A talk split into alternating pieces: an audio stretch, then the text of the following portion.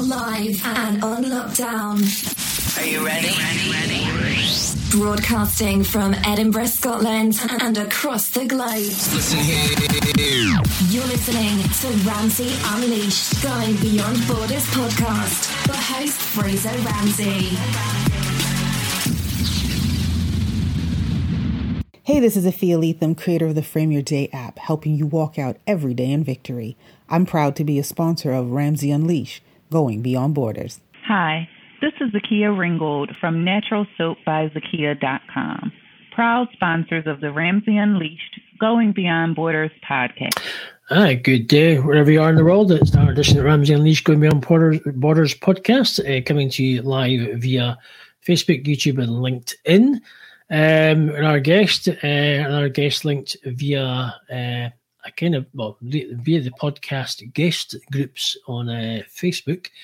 Uh, this will also be on for audio purposes via the podcast. Um, so if you're watching, depending where you're listening or watching around the world, this is another edition. We are interviewing my guest is Dwight L. Price. Uh, we're talking about basically how he's come from basically being on the streets to 17 years in prison to turning his life around and basically telling it using his experience and what he's le- learned from his bad days and teaching youth how to avoid what he went through and how he's an entrepreneur and what he's doing now. So we're going to kind of dissect the the kind of uh, the beginning because you don't get to where you are uh, in 17 years in jail from for literally doing nothing.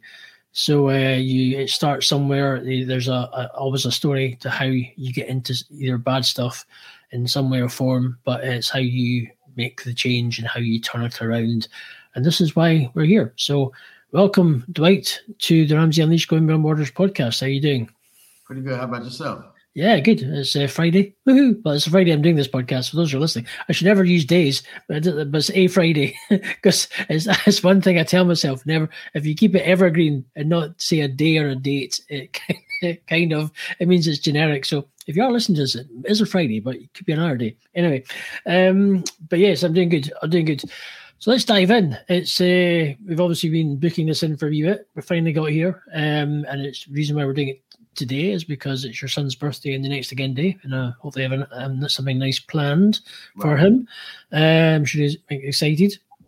But let's dive in. So let's uh, tell us uh, really. Let's just dissect your life, dissect okay. exactly your kind of where you're born, brought up, the usual kind of scenario, and how your the the the chap the chapter unfolded and how you got lit basically regarding the streets and everything and how life was with your mother, etc., and your family, bringing up mother or father.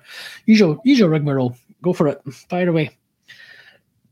All right. So, um, I was born in a small neighborhood called Lincoln Heights. It's in the suburbs of uh, people might know Cincinnati, Ohio. Um, my mother had me when she was about 18, 19. My father was a street guy, you know. Um, he was a few years older than her. Um, raised up in a pretty good household. Then my father, I think he started using drugs in the late 80s. Um, I was born in 77, so my father started using drugs in the late 80s. Um, ultimately, my mom turned to alcohol to deal with the stress that he was, you know, uh, causing to her. And I was kind of, you know, raised up in the mix. My father taught me how to, you know, like hustle. He he was a hustler, so he taught me how to hustle. So I never had like any ambitions about you know, being an athlete or thinking about um like, you know, say legal um legal jobs or going to college or anything. I was always a, you know, a shorter guy. So my father taught me how to hustle. So I grew up hustling. Even when I was in middle school, I was, you know, selling candy.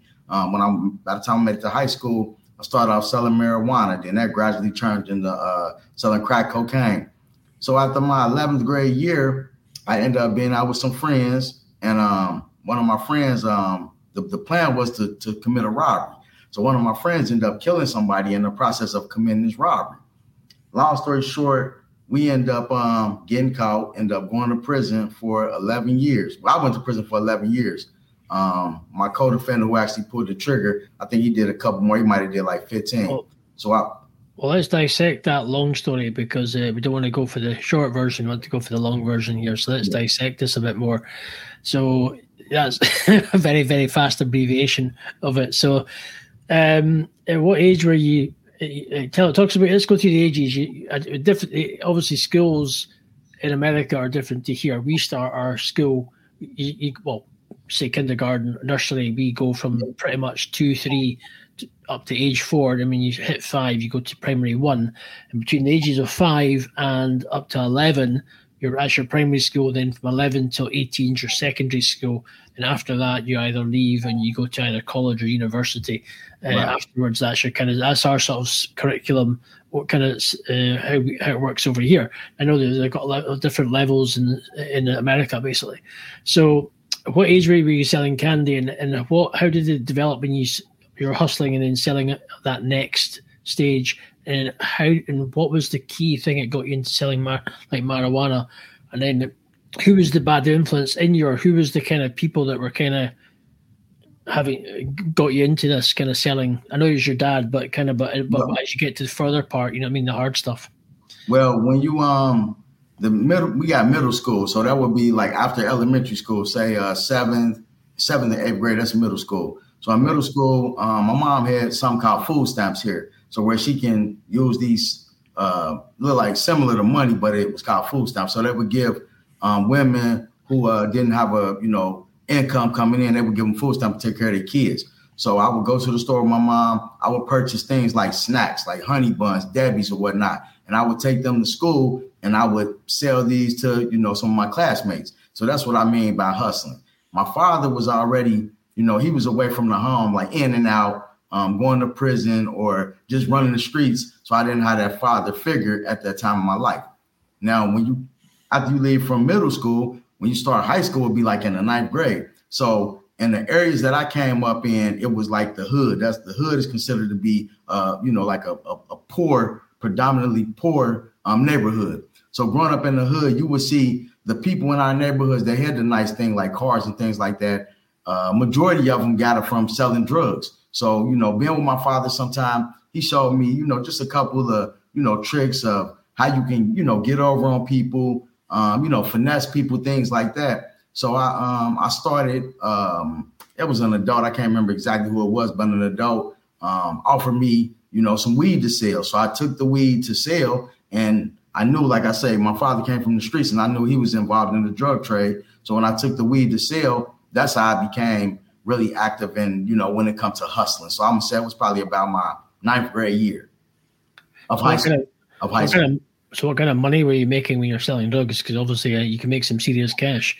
Yeah, you can. Um, so I was young when I started. I remember my first time I purchased. Uh, you know, you got something called an ounce of weed. It's just like an ounce of anything. So I had an ounce of weed, but I purchased a half an ounce for. I think I purchased it for like sixty five dollars. And if I'm not mistaken, I made sixty dollars off of it. So I actually lost five dollars, and that's when I realized the person who I purchased it from, they didn't even give me my equal amount of what I should have got. So unbeknownst to me, I was young in the game, and it was just like I'm like, okay, the person telling me I could buy something from them, and I heard you're gonna make money with it, but I didn't know what it was supposed to weigh or anything like that because I was just new. So that's one of them things where if you don't know what you getting into in the beginning, you leave yourself um, open to where people can prey on you. So I wasn't even making the money that I should have made off of it in the beginning. Interesting. So, uh, at what stage did you get this of doing the cocaine? Because obviously marijuana was your first thing, but then you got to how how did you sort of when that doesn't happen? You don't just suddenly go, I'll just start selling cocaine. What was your uh, what? How did it? Who introduced you to cocaine? It probably was. Um, I'm gonna say maybe a year later. Just being in the neighborhood, like a, uh, you know, if you um if you in the hood, you're gonna see the people who come through with the certain nice cars, the nice outfits and you know you know where it come from. So uh, speaking to some of the elders, you know the hood can be a gift and a curse. If you got, I'm gonna give you an example. Somebody's a basketball player named LeBron James over here. He's real big globally. So LeBron James, he came up in a, a hood, a bad area in Akron, Ohio.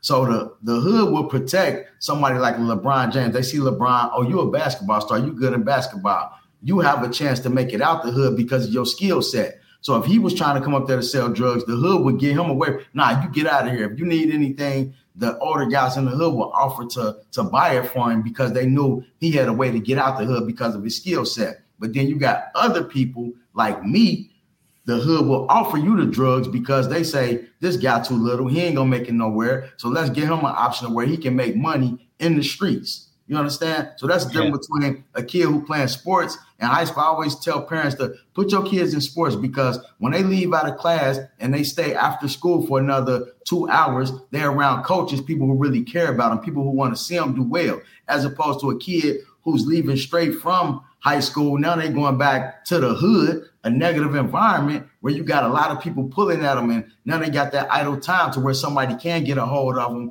if they don't know any better and put things in their face as drugs or something else like that. So that's what kind of happened to me. Going home from school, not going to basketball practice, football practice, coming straight home from school, got time to run the streets, start selling cocaine in like the 10th grade.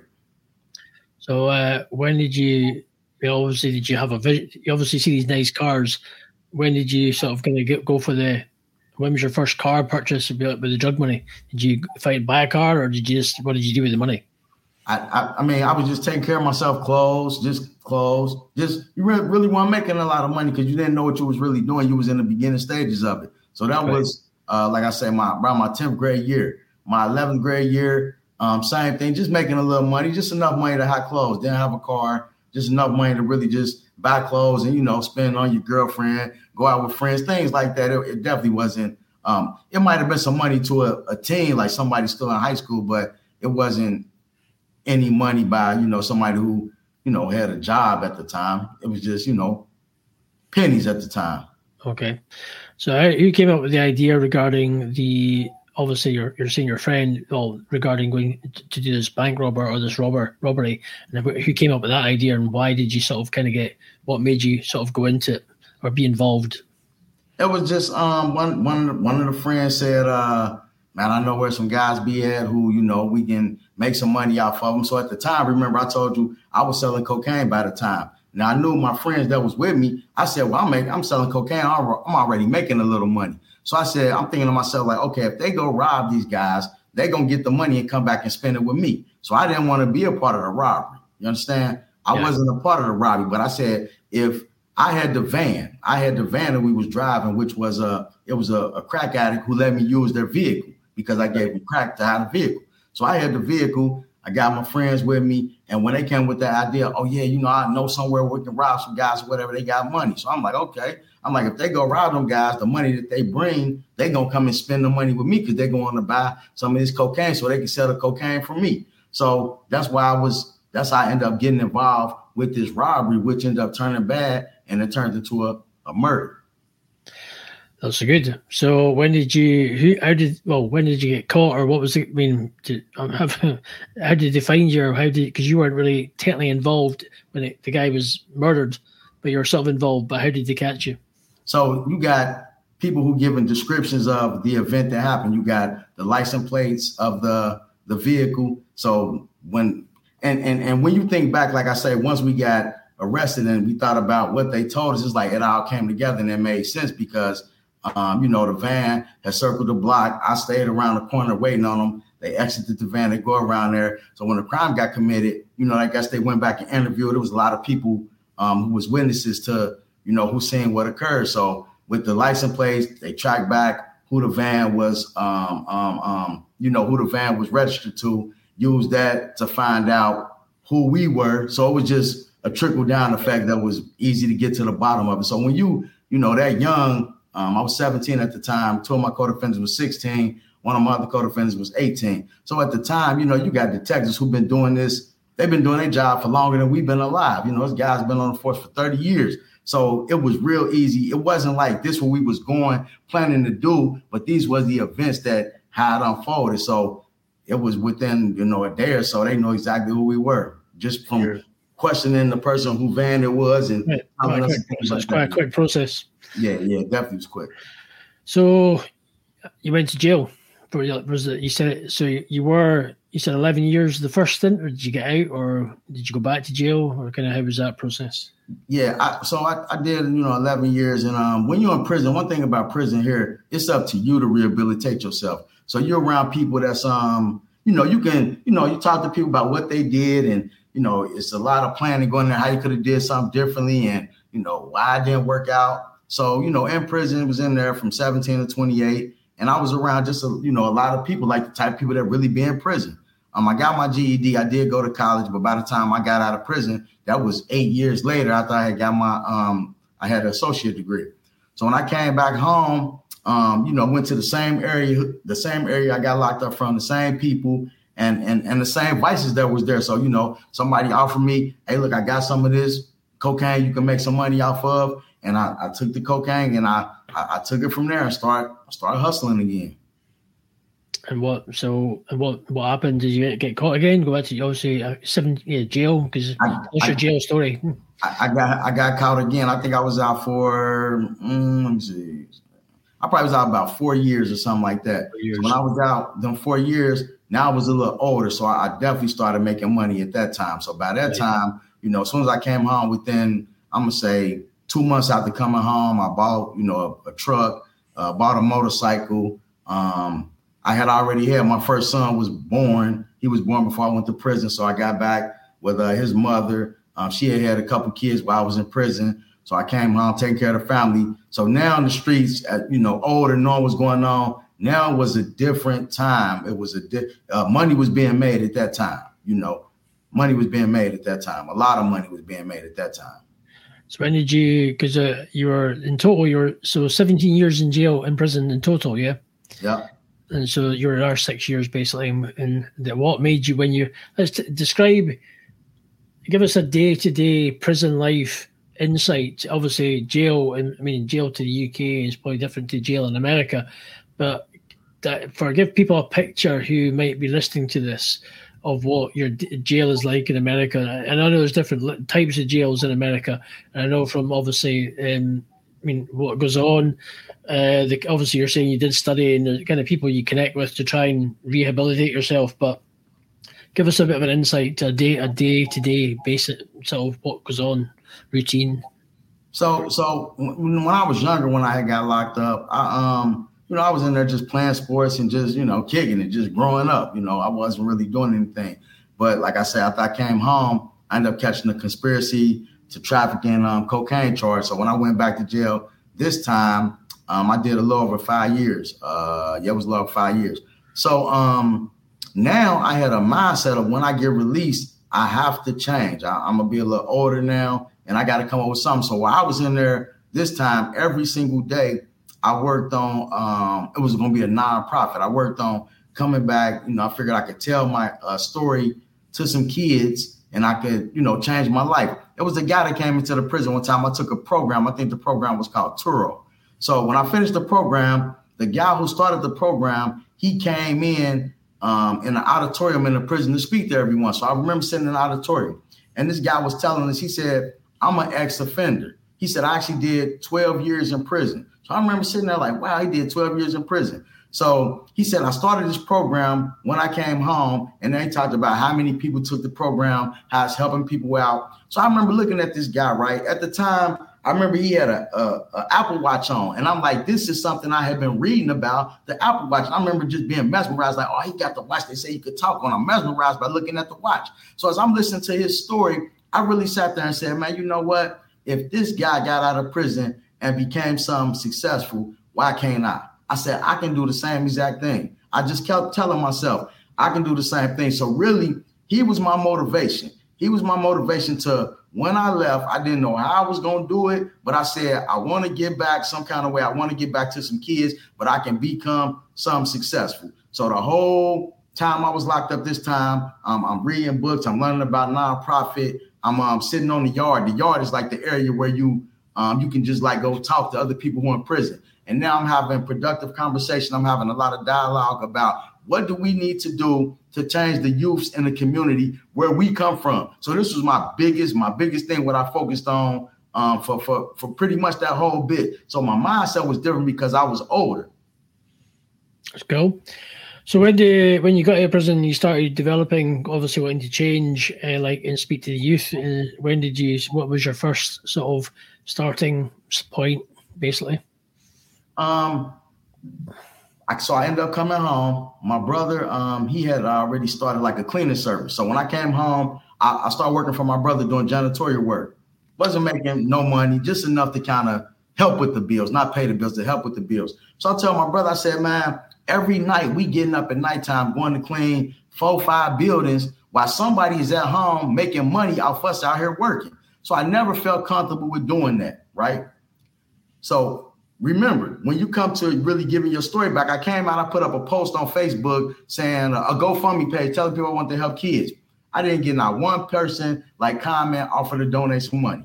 So I had to put that on hold because I came home and I got to get myself in a predicament, a position to where I could get my feet up under me so I will be able to get back to the kids when the time came right. So we started the janitorial service, working, working, working, working. A woman put a post up on Facebook and she said, I'm looking for some cleaners to clean this apartment complex because we had a um we had a, a, a cleaning franchise. So that was like a company. We bought a franchise through them. They would give you the jobs and they get a cut of your money because they found out the jobs for you. But yeah. we did, you, you know, that's so that's kind of business we was doing. So when a woman put the post up on Facebook, she said, I'm looking for some cleaners to clean these two apartment complexes. Everybody, you know, comment on the messages. So I told her, you know, you got people saying I charge 125 for apartment, I charge 150. People going back and forth with this, telling this. We put a comment and said, listen, we'll come and clean an apartment for free to show you what we can do. So she said, hold on, you saying y'all the only ones who responded with something like that. You would clean the apartment for free. We said, absolutely. She said, that's a win-win situation. So we went up there, we cleaned the apartment. Our father, my brother, and I, we cleaned the apartment. You know, that's what we've been doing. So we knew we was gonna knock the ball out the park. She came, looked at it like, wow, this is really good. She said, Do you all have a tax ID number or um, um, a tax ID number or insurance? We said, No, we don't. She said, Get a tax ID number and get some insurance, and you can start off cleaning these two apartment complexes. The apartment complexes was roughly, it might have been, I'm gonna say six, 600 units, somewhere around there, maybe six to 700 units between the two of them. So she said, out of all the comments that we got, you guys were the only ones who offered to do it for free. And that's what made me look at y'all. So we did the, we cleaned it for free, end up getting a tax ID number, get some insurance, and we had our first contractor where there was no middleman. We sat down and we made a lot of money from this company cleaning apartments. So I'm gonna let you ask the question, but the story really continues because you might have a question in between. Uh, I I know because that's what I do. Is like my main job is I clean. I run a cleaning business. I've been doing for 13 years. So, okay. Okay. So I clean homes. I be do homes, offices. And if you actually look at my when you get when you finish this, if you look at my Facebook wall, I posted a before okay. and after video of a job that I just did this week. Uh, and you'll see kind of thing. So I get I have cleaned some really dirty places to kind of relatively clean places. Uh, so uh, yeah, I'm. Uh, I know. I know. I know. I know what you're talking about when it comes to okay. uh, the cleaning side of things. Yes, the ins and outs. Um, but yeah, so well, so this carry on me. So you, you got the you got your first contract, boom, and where did it go from there? So listen, they had so many apartments, right? And they had a little small staff that actually worked for the apartment complex. So I remember they called us in the office. They said, "Can you guys do a trash out?" We said, "What's a trash out?" She said, "Everything in the apartment, just throw it away." I'm like, "Who can't do that?" So we started doing trash outs.